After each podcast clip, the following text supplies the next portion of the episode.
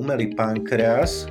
Je to prístroj, ktorý na jednej strane meria glukózu a na druhej strane uvoľňuje inzulín vo veľkosti povedzme mobilného telefónu, takže toto je veľký prísľub do ďalších rokov na zlepšenie kvality života a glykemickej kompenzácie u diabetikov prvého typu.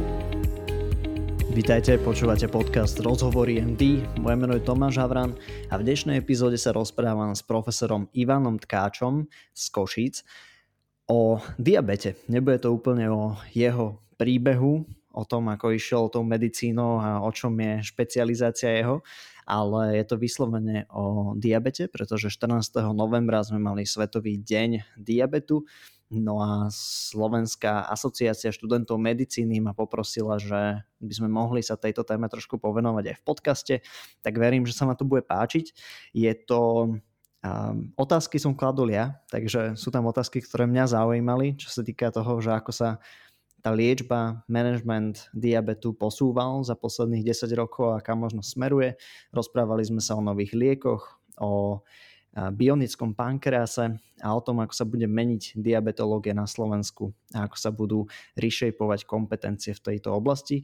No a keď sa chcete dozvedieť niečo trošku viac o profesorovi, tak budete mať možnosť sa to dozvedieť v tých krátkých otázkach na záver, kde sme mu nechali relatívne veľa priestoru a myslím, že tam zazneli veľmi zaujímavé odpovede. Takže nech sa páči, toto už je náš rozhovor s Ivanom Tkáčom. Ak ešte stále nie ste prihlásení na odber nášho newslettera Report MD, tak neviem na čo čakáte. Je to zadarmo, link nájdete v popise tejto epizódy a hlavne ušetríte kopu času. Následne si vždy v útorok ráno nájdete vo svojom inboxe trojminútový e-mail o tých najdôležitejších správach zo zdravotníctva za uplynulý týždeň, plus mnoho tipov na granty, štipendia, konferencie a podobne. Takže to je Report MD. Tak ako aj ostatné epizódy, aj túto vám prináša farmaceutická spoločnosť Krka Slovensko s motom Žiť zdravý život. Vítajte v podcaste Rozhovory MD, pán profesor. Ďakujem pekne, dobrý večer. 14. novembra bol Svetový deň diabetu.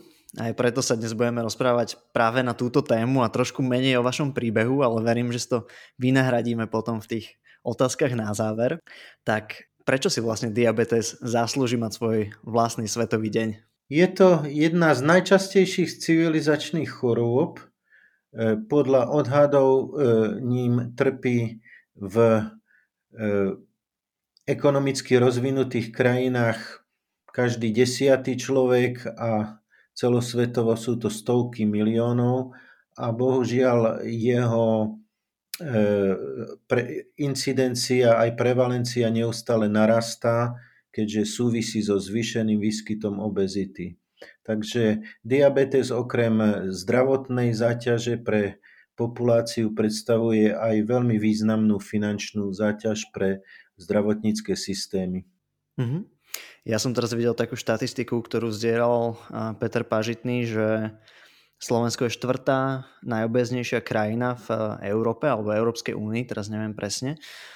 A čo je celkom alarmujúca skutočnosť a teda asi je to spojené aj s tým diabetom, tak ako sme na tom s diabetom na Slovensku? Ja som videl nejaké čísla, že okolo nejakých 400 tisíc diabetikov je na Slovensku, možno už je to aj viac, neviem. Možno mi poviete, že ako je to presnejšie. No, e, robili sme jednu pomerne presnú štúdiu, ale už v roku 2008, kde výskyt diabetu bol 7% a posledné dáta od zdravotných poisťovní ukazujú, že odvtedy sa zvýšil, je pravdepodobne ako, okolo 8 až 8,5% čo by zodpovedalo tým 400 tisíc diabetikom, ale čo je tiež e, veľmi vážne, že výskyt tzv. prediabetických glykemií, to znamená hraničných stavov, ktoré môžu prejsť do diabetu a často aj prechádzajú, je približne rovnako veľký. Takže je to tých 15 až 20% populácie, čo buď má diabetes, alebo je v riziku jeho rozvoja. Mm. Takže v porovnaní s ostatnými európskymi krajinami sme na tom porovnateľne, alebo lepšie, alebo horšie? samozrejme patríme medzi tie krajiny s najvyšším výskytom, ale sme porovnateľní s podobne v úvodzovkách obeznými krajinami, ako sú Nemecko, no a samozrejme všetky tzv. postsocialistické krajiny sú približne rovnako zle na tom. Výrazne lepšie sú na tom krajiny, kde sú ľudia štihlejší a majú lepšie návyky ako škandinávske krajiny. A potom sú to mediteránne krajiny, ale len niektoré. V Grécku je vysoký výskyt diabetu, ale vo Francúzsku relatívne nižší. Mm-hmm. Som si všimol, že to Francúzsko je aj vlastne krajina, kde tá obezita je v najmenších číslach.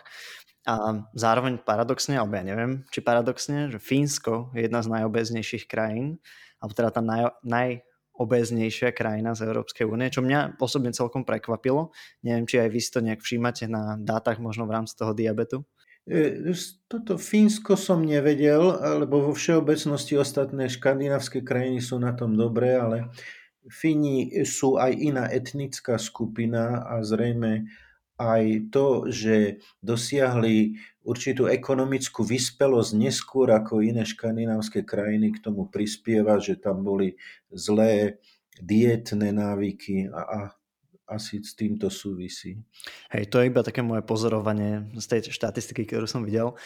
No, čo sú také najväčšie úspechy v diabetológii za posledných, povedzme, 10 rokov? Že čo sa nám tak podarilo v rámci rozvoja tej liečby, nejakej diagnostiky? Tak e, e, liečba to ani nie je tak naša zásluha, ako že celosvetovo e, sa podarilo objaviť, respektíve uviezť do praxe dve veľmi účinné skupiny liekov, agonisty GLP-1 receptorov a inhibitory SGLT2. Obidve tieto lieky, okrem toho, že znižujú glykémiu, tak e, e, znižujú aj výskyt kardiovaskulárnych ochorení pri diabete, čo tie predchádzajúce antidiabetika pred rokom 2005 túto schopnosť nemali. Takže toto e, je výrazný pokrok a aj spolu s ostatnými pokrokmi, napríklad na polikardiológie, invazívna kardiológia, tak sa darí e, o niečo predlžovať e, život diabetikov a znižovať výskyt komplikácií, ale bohužiaľ tým, že narastá absolútny počet diabetikov, tak toto je vyvažované tým pokrokom. Takže záťaž na zdravotnícky systém neklesá. Je buď rovnaká, alebo bude ešte väčšia. Uh-huh. A čo sa týka toho monitoringu glukózy, tam eh, viem, že sa zavádzajú rôzne kontinuálne merače glukózy. A s tým máte ako možno skúsenosť? To sa týka hlavne diabetikov eh, prvého typu, ktorých je približne 10% a to je naozaj výrazný technický pokrok, kontinuálne merače glukózy. Dokonca eh, sa dostáva do praxe tzv. systém zatvorenej slučky, ináč povedané v úvodzovkách e, umelý pankreas. Je to prístroj, ktorý na jednej strane meria glukózu a na druhej strane uvoľňuje inzulín vo veľkosti povedzme mobilného telefónu. Takže toto je veľký prísľub do ďalších rokov na zlepšenie kvality e, života a e, glykemickej kompenzácie u diabetikov prvého typu. Zatiaľ to nie je široko prístupné, ale dá sa očakávať, že v najbližších rokoch e, pomerne rýchlo tieto technické novinky sa dostávajú na Slovensko a samozrejme ich rozšírenie trošku e, súvisí s, tý, s politikou poisťovní, že do akej miery sú ochotní toto preplácať, ale u diabetikov prvého typu, ktorí sú mladí, e, sú väčšinou ochotní, takže toto sa dostáva aj do praxe. Mm-hmm. To možno aj naražate vlastne na tú štúdiu, ktorá bola teraz nedávno publikovaná v Nejme, myslím, že niekedy v septembri, a presne na nejakých 200 cca pacientoch testovali tento bionický pankreas, ano, ano. umelý pankreas v úvodzovkách a porovnávali to vlastne s tou konvenčnou liečbou a myslím, že tam mali celkom dobré, dobré výsledky v tomto, v tomto porovnaní. Takže posúvame sa do toho, že nebude si treba ani merať, ani pichať inzulín vlastne. Dobre tomu rozumiem? No, bude si treba, ale nebude musieť do toho tak aktívne ten diabetik zasahovať, lebo ide o takú komputerizáciu. Samozrejme aj tieto prístroje majú svoje slabé stránky, napríklad keď sa upchá ihla, alebo, ale čoraz viacej sa dostávajú do popredia kožné senzory, kde toto odpadáva, ale ešte stále sa môže upchať ihla, ktorá e, dávkuje inzulín. No ale v priemere samozrejme ten technologický pokrok je tu e, výrazný a e, pred niekoľkými dňami bol schválený jeden liek na prevenciu diabetu prvého typu, čo je výrazný prelom. Vieme, že príbuzní diabetikov prvého typu sú v zvyšenom riziku autoimunného diabetu prvého typu a tento liek je monoklonálna protilátka, ktorý u rizikových príbuzných, ktorí majú pozitívne protilátky proti ostrovčekom dokáže spomaliť rozvoj diabetu prvého typu niekedy aj o niekoľko rokov. Mm-hmm. Zaujímavé. Ja ešte by som sa možno v krátkosti vrátil k tým kontinuálnym meračom glukózy, respektíve glykémie.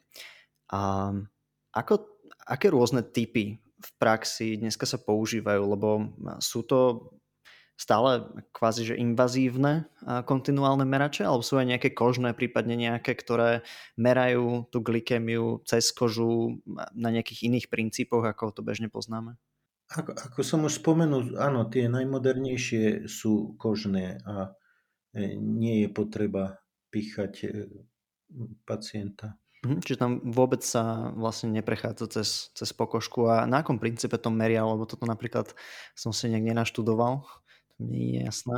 Priznám sa, že ja túto problematiku sledujem len okrajovo, e, lebo sa venujem hlavne diabetikom druhého typu a prevencii aterosklerózy.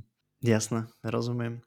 No a keď sa tak pozriete teraz dopredu, teraz sme sa pozerali takže dozadu tých 10 rokov, že čo sa nám podarilo, a keď sa pozrieme dopredu, že 5 rokov, 10 rokov, možno 20 rokov, tak čo tam vidíte? Čo sa zmení teda v liečbe napríklad toho uh, diabetu druhého typu alebo prípadne aj prvého, že čo tak, v čo dúfate? A čo tak vidíte už dnes v tých štúdiách, že nám budúcnosť prinesie?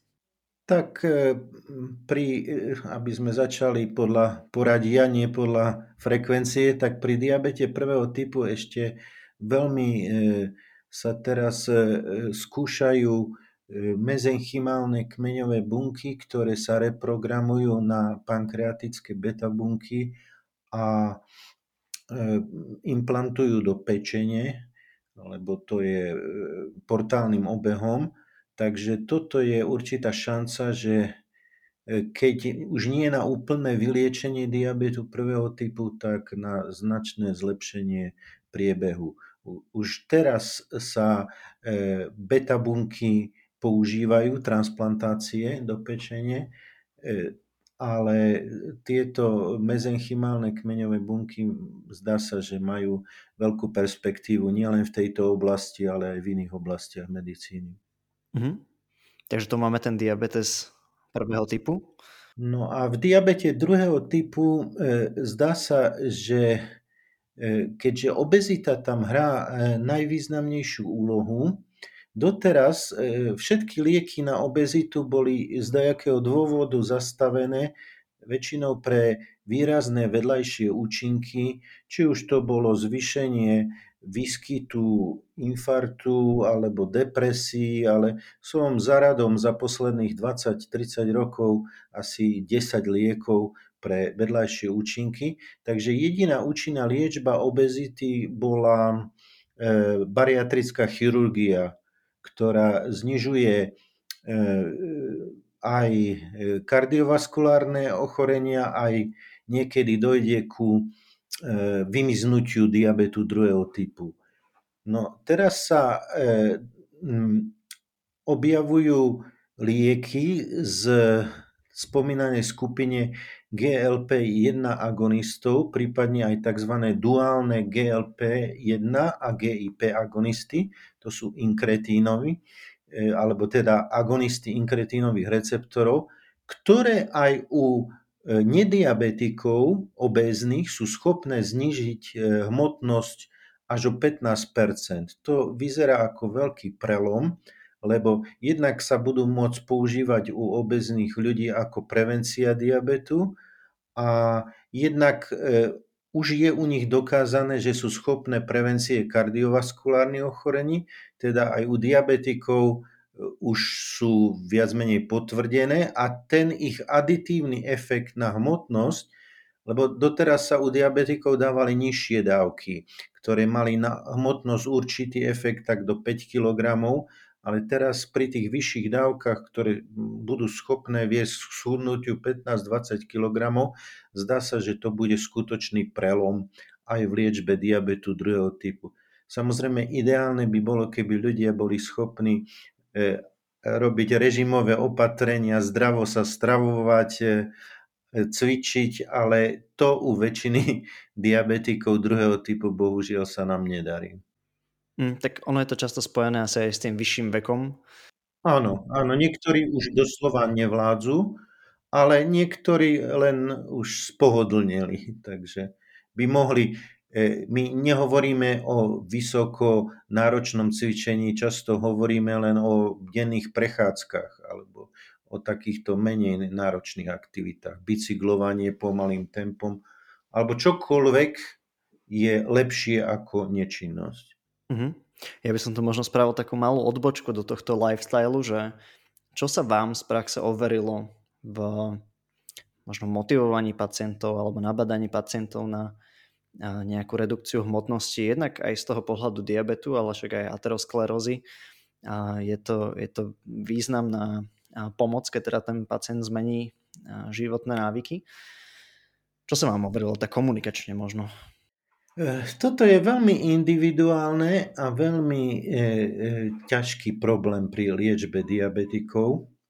E, zrejme u každého funguje niečo iné. U niekoho funguje, že ho postrašíte, že mm, bude mať infarkt myokardu alebo mozgovú porážku alebo oslepne, ale prekvapujúco málo toto funguje E, máme aj analógiu na cigaretách, sú všelijaké škaredé obrázky a predsa fajčiari fajčia ďalej.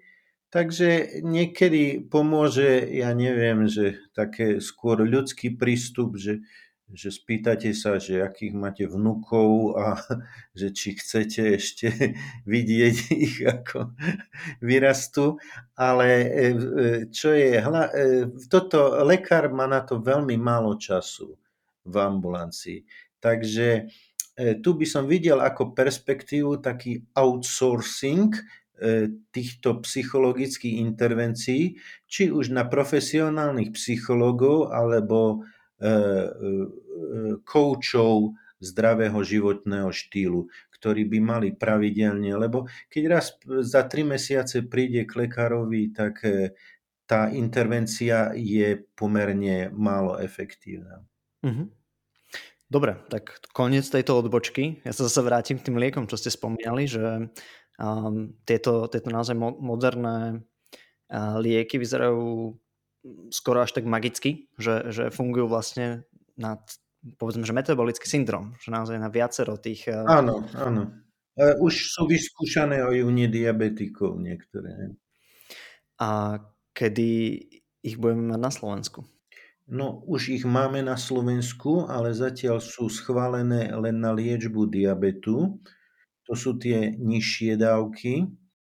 To sú preparáty, hovorím generické názvy samozrejme, semaglutid, liraglutid, dulaglutid. A tieto preparáty sa ukázali efektívne v znižovaní glykémie a v prevencii kardiovaskulárnych ochorení pričom znižujú telesnú hmotnosť tak do 5 e, kg. No a teraz e, e, vo fáze schvalovania sú preparáty buď vyššie, vyššie dávkovanie tých istých liekov, u ktorých už sa v klinických štúdiách ukázalo tá redukcia 10-15 kg. To je konkrétne u semaglutidu. A plus sa objavujú tie lieky, čo sú duálne agonisty GLP-1 a GIP receptorov. Tirzepatid, ten už sa v Spojených štátoch môže písať tak a Európska únia, myslím, ho tiež schválila. Len ten proces od schválenia Európskou komisiou po e, klinickú prax na Slovensku musí prejsť tzv. procesom kategorizácie, keď ministerstvo povie, že aká je cena lieku, koľko z toho hradí poisťovňa, koľko z toho hradí pacient a často pri tých nových liekoch tie ceny sú veľmi vysoké, čo bráni ich širokému uplatneniu. Mm, tak uvidíme, ako to bude. Konec koncov máme novelu zákona o inovatívnych liekoch. Možno sa tam na to aj nejaké peniaze nájdú, aj keď to zatiaľ tak nevyzerá. Ale zase musím k dobru povedať, že tieto lieky sú k dispozícii na Slovensku E, tie agonisty GLP-1 receptorov, pričom v niektorých aj bohatších krajinách nie sú schválené na liečbu, lebo jednoducho ten tlak poisťovní je taký veľký, že, že nechcú to zatiaľ preplácať. To znamená, že aj tam sú k dispozícii, ale na plnú úhradu pacienta. Mhm, rozumiem. Dobre, ja by som sa posunul zase na takú ďalšiu tému, že či tá špecializácia diabetológ, diabetológia tak ako to poznáme dneska na Slovensku, že máme ambulantných diabetológov, ktorí sa teda venujú čisto tomuto ochoreniu. Um, ako, ako prežijú. tak nejak štandardne v zahraničí uh, vidno, že ten management diabetu je v rukách internistov, praktických lekárov a často sa tí mm, endokrinológovia alebo internisti nepasujú úplne až za tých diabetológov, že možno úplne akože špecifických nejakých prípadov v nemocniciach na špecializovaných pracoviskách. Um, bude ten trend aj na Slovensku taký, že tieto, tento manažment budú preberať práve povedzme všeobecní lekári, alebo tento náš úzus tu zostane? Už teraz majú určité právomoci všeobecní lekári, E, ale je to väčšinou len liečba orálnymi antidiabetikami prvej a druhej línie. Samozrejme tým, že pribúda e, diabetikov a nepribúda diabetologov, tak e, preťaženosť bežných diabetologov je obrovská. Oni majú v ambulanciách okolo 2000 pacientov, to znamená niekedy denne musia vyšetriť 40 až 50 ľudí čo môže byť na úkor kvality. Takže isto e, niektoré právomoci e, preniesť na e, časť, nepovedal by som na všetkých praktických lekárov, ale určitú časť praktických lekárov, ktorí majú o tento o, o liečbu tohoto ochorenia záujem a povedzme by absolvovali nejaké kurzy Nehovorím priamo o atestácii, lebo ako e, nemôže praktický lekár si dovoliť e, ísť pred zo svojej ambulancie, lebo zomrie od hladu samozrejme. Ale určitými formami e, postgraduálneho vzdelávania zrejme budeme musieť čas tohoto preniesť, alebo potom otvoriť sieť diabetologov, lebo momentálne je to jeden za jedného. Jeden diabetolog skončí, druhému dajú ambulanciu, rozhodujú o tom vúcky. Hej? Ale samozrejme do toho hovoria aj poisťovne, ktoré nechcú mať veľmi veľa e, špecialistov, lebo každý špecialista im zvyšuje náklady. Mm-hmm. Rozumiem, tá, taká nejaká certifikácia alebo áno, školenie, áno. kurzy, ktoré by mohli všeobecne lekári absolvovať, a zrejme tie, aby diabetológovia riešili potom tie najzložitejšie prípady, ktoré e, praktický lekár nemá ani e, vedomosti, ani čas ich riešiť. Ako nastavovanie na pumpu a podobné zložitosti. Mňa teraz tak zaujímalo, že z vášho pohľadu, ako by mohol vyzerať takýto certifikačný kurz pre všeobecných lekárov, že malo by to byť nejako intenzívne, malo by to byť niekoľko mesiacov. Um, ako, ako by ste si to vy vysnívali, že, že čo, čo, čo by asi trebalo, aby teda všeobecný lekár mohol nadobudnúť tieto zručnosti a vedomosti na liečbu tých povedzme nekomplikovaných v úvodzovkách diabetikov?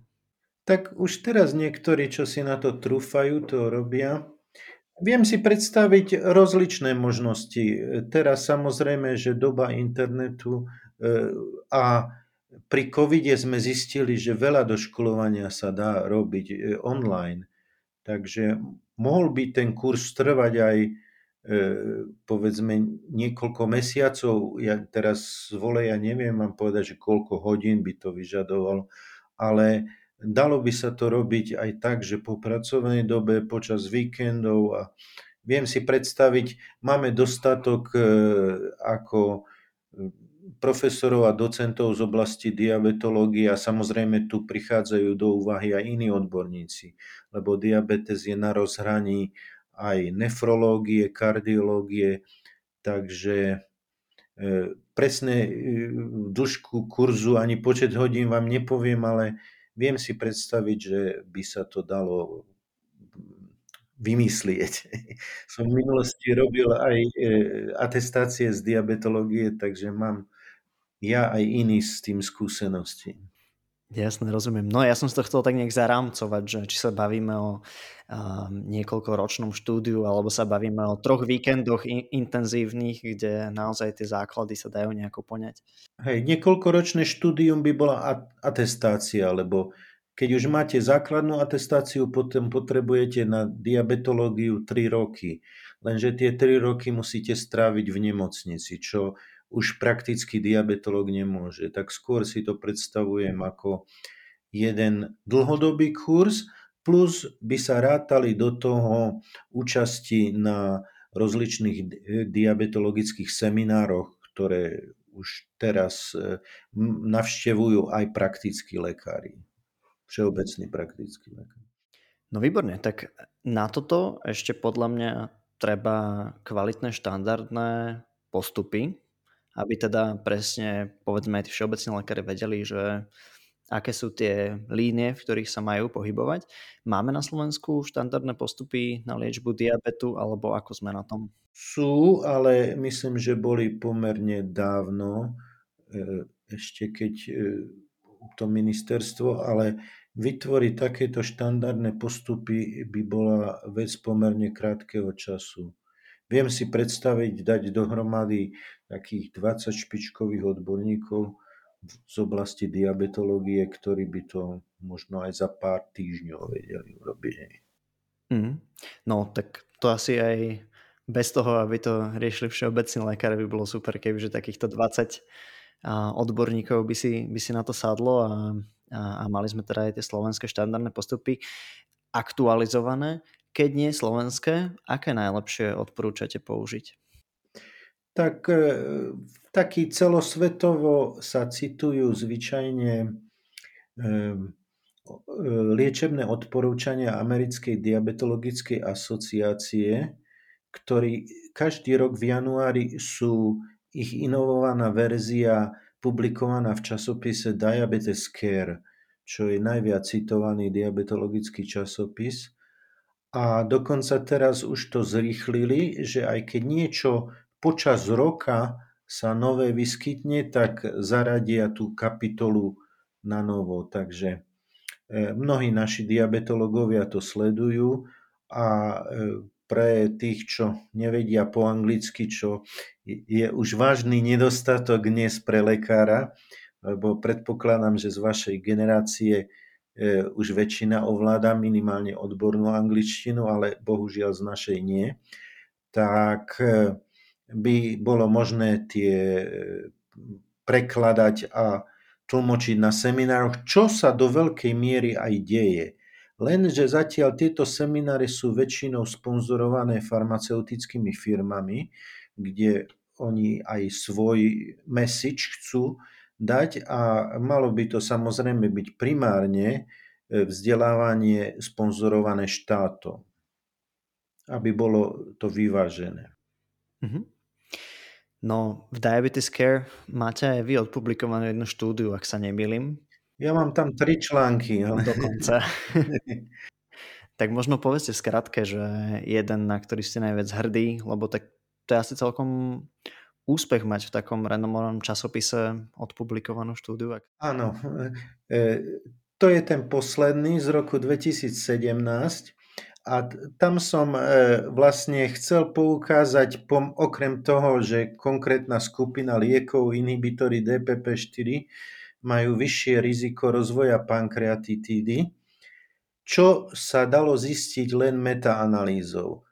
A princíp je ten, že tie klinické štúdie, e, ich tzv. štatistická sila, teda počet pacientov, ktorý treba zaradiť, je dizajnovaný na ten primárny výsledok štúdie, ktorý je zvyčajne kardiovaskulárny a v danej štúdii niekoľko sto pacientov ho má.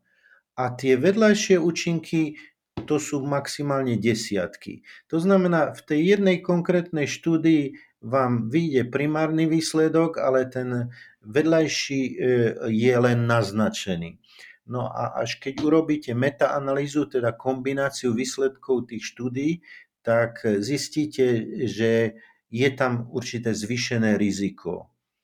Takže e, toto som ukázal v tej metaanalýze a táto práca už od roku 2017 bola viac ako stokrát citovaná a je takisto uvádzaná v tých spomenutých amerických odporúčaniach e, pre liečbu diabetu. Tak e, to veľmi rád počujem, že takéto úspechy máme aj zo Slovenska a gratulujem. Ďakujem pekne. Dnes to teda bolo, bolo viac o tom diabete. Určite by bolo zaujímavé sa rozprávať aj o tom vašom príbehu medicínu. Možno zase raz sa budeme baviť aj na túto tému, ale teda aspoň, aby sme si to trošku nahradili pre tento moment, ja by som prešiel k tým krátkým otázkam, ktoré máme vždy pre našich hostí na záver.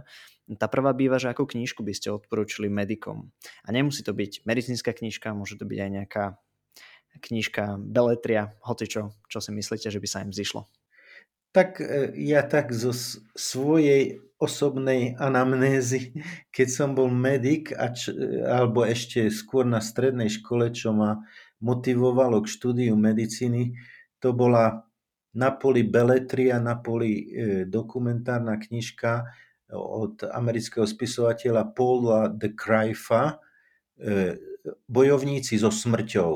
A to boli príbehy rozličných medicínskych objaviteľov, E, napríklad e, Bentinga Best, e, objaviteľa inzulínu, potom George McCoy, ktorý diagnostikoval ako prvý tularémiu a podobné. Minot, ktorý liečil pernicióznu anémiu surovou pečeňou, potom je tam spomínaný Pasteur a tie viaceré ochorenia, kde bol schopný E, očkovať. Takže to je tak beletrizované, tie ich skutočné príbehy a toto bolo pre mňa takou motiváciou. Takže toto, tí ľudia, čo ešte majú nejaké nadšenie, keď prichádzajú na medicínu, ešte ho úplne nestratili, tak to je taká motivačná knižka. Je nejaký šikovný nástroj, nejaká aplikácia alebo platforma, ktorú často používate? Ja sledujem viacero e, stránok, tak e, prakticky každý deň sledujem stránku medscape.com, kde sú novinky, e, posledné publikované články z oblasti diabetológie a lipidológie, ale samozrejme oni sú z celej medicíny, len závisí, ak si to nastavíte. No a potom taký nástroj nie veľmi známy je Profesor Topol je taký významný americký lekár a popularizátor medicíny a má veľmi dobré príspevky na Twitteri eh, Erik Topol a vlastne upozorňuje na také novinky, také úplne futurologické, že umelá inteligencia, deep learning, eh, analýza genómu na eh, diagnostikovanie neznámych ochorení u novorodencov, takže jeho príspevky ma často inšpirujú, že čo si mám stiahnuť e, z odborných časopisov. Úplne súhlasím a ja ho sledujem na Twitteri, takže A, takže určite odporúčam aj ja ďalším. Čo nové sa akorát učíte? No, ja nemôžem povedať, že sa učím, ale študujem vlastne celý život tie novinky zo svojho odboru hlavne, ale sem tam zabrdnem, napríklad COVID ma motivoval e, štúdiu problematiky, ktorá v zásade mi nie je blízka, ale myslím, že som prečítal okolo 2000 článkov za tie 2,5 roka. No a keď, ako mám povedať, že čo sa učím, tak to je mimo medicíny. Učím sa momentálne po španielsky a asi 10 rokov sa učím hrať golf, ale bohužiaľ sa mi nedarí. Otázka bola, čo sa učíte, niečo ste sa naučili? Na čo som sa naučil, hej. A španielsky celkom dobré pasívne, ale hovoriť nie. No, je tam nejaký cieľ, že Plánujete prednášať v španielčine? Ale... Nie, nie. K jazykom som mal vždy e, ako vzťah. Som polyglot, ovládam aktívne 6 jazykov a povedal som si, že ešte španielčinu aspoň pasívne z aplikácie Duolingo sa naučím, lebo na to, aby ste aktívne by ste mali žiť určitý čas v tej krajine alebo s niekým stále komunikovať. Jasné, myslím, že popri angličtine, latinčine, nejakých slovanských jazykoch a španielčina už je naozaj iba, iba, iba zo pár nových slov. E, popravde v angličtine sa vyskytuje veľa latinských slov a tá znalosť angličtiny mi najviac pomohla. Samozrejme aj znalosť latinčiny. Akurát by ste mali pre medikov, medičky, ktorí teraz akurát prechádzajú štúdiom? E, zvedavosť, z skúšok a štátnych skúšok vidím, že často mnohí študenti sa snažia e, naučiť fakty, ale nesnažia sa pochopiť, čo je za tými faktami. Takže že nie len e, povedať, že taký a taký liek a taká a taká choroba, ale prečo. A na to je potrebné študovať viac ako z jedného zdroja. Ja osobne som na vysokej škole okrem našich skript e, sa dali aj v časoch socializmu vo vedeckej knižnici požičať kvalitné zahraničné učebnice, tak potom som si to kombinoval. Ale tá zvedavosť je veľmi dôležitá. Čo bol najťažší moment počas štúdia alebo prípadne počas praxe u vás? Počas štúdia som mal takú krízu, lebo ja som váhal medzi medicínou a matematikou a k medicíne ma viac menej priviedl pobyt v nemocnici a plus čítanie tých knižiek e, ako Paul de Crive. Tak po druhom ročníku som napriek tomu, že som tie skúšky zvládal, som mal pocit, že nevybral som sa najsprávnejšou cestou pre mňa. A som v tom čase aj konzultoval psychológa, ten mi povedal, že nájdem si potom v rámci medicíny nejaký smer svoj, že kombinovať výskum s klinikou, čo aj mal pravdu, že som sa touto cestou dal. A samotnej praxi klinickej to boli nočné služby v prvých rokoch. Človek má nedostatok skúseností. V tom čase sme mali mnohých kolegov starších, ktorí neveľmi nám chceli pomôcť. Toto sa, chvala Bohu, v súčasnosti aspoň na našom pracovisku výrazne zlepšilo, takže človek bol taký stratený trošku v tej nočnej službe a bol to úžasný stres. Odpoveď na poslednú otázku ste už možno naznačili, ale teraz keby nebola medicína, nebol by výskum medicínsky, tak čo by ste robili? Pravdepodobne niečo súvisiace s matematikou, možno e, programovanie, umelej inteligencie alebo niečo vo vzťahu k tomu. Deep learning, kde aj jazyky sa vlastne využívajú na toto. No tak eh, to ma teší, že tu máme profesorov, a lekárov, ktorí teda rozumejú aj týmto oblastiam a sú šikovní aj v matematike. To väčšinou sa vylučuje, že buď jedno alebo druhé. Áno, eh, môžem k tomu, e, že páči. to za našich čias, to znamená, ja som končil v 80 rokoch minulého storočia, tak doslova hovorí, že keď nevieš matematiku, chod na medicínu.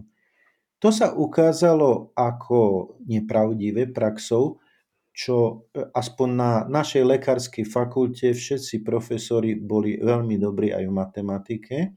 A nedávno výskum v jednej americkej alebo viacerých amerických univerzitách ukázal, že úspech e, v medicínskej profesii najsilnejšie koreluje so stredoškolskou známkou z matematiky. Takže to si, logické myslenie je potrebné. Mm-hmm. Presne teraz nedávno som zachytil rozhovor, ktorý dával DeGrasse Tyson um, o tom, že vlastne ako štandardne tínedžeri hovoria, že teda tá matematika, že na čo mi to v živote bude, ale že no teda akže asi na nič pre x percent ľudí, ale že je to na to, aby práve sme si rozvinuli nejaké to logické myslenie alebo nejaký nový spôsob videnia sveta, rozmýšľania nad problémami a e, riešenia tých problémov. Čo teda by som tiež chcel povedať aj môjmu nášťročnému ja, že teda tej matematike som mal viac venovať. Ale tak verím, že ešte stále nie je neskoro. Tak ďakujem veľmi pekne. Bol to veľmi príjemný rozhovor a verím teda, že aj v tom diabete sa budeme posúvať nejako ďalej a možno sa počujeme aj v tomto podcaste ešte, aby sme sa porozprávali ďalej o vašom medicínskom príbehu. Ďakujem za pozvanie. Práve ste dopočúvali rozhovor s profesorom Ivanom Tkáčom a ak sa vám páčil alebo máte nejakých kamošov, budúcich diabetologov, internistov, tak určite im pošlite túto epizódu. Budeme sa tešiť, keď sa dostane k čo najviac medikom, mladým lekárom. No a my sa počujeme opäť o týždeň.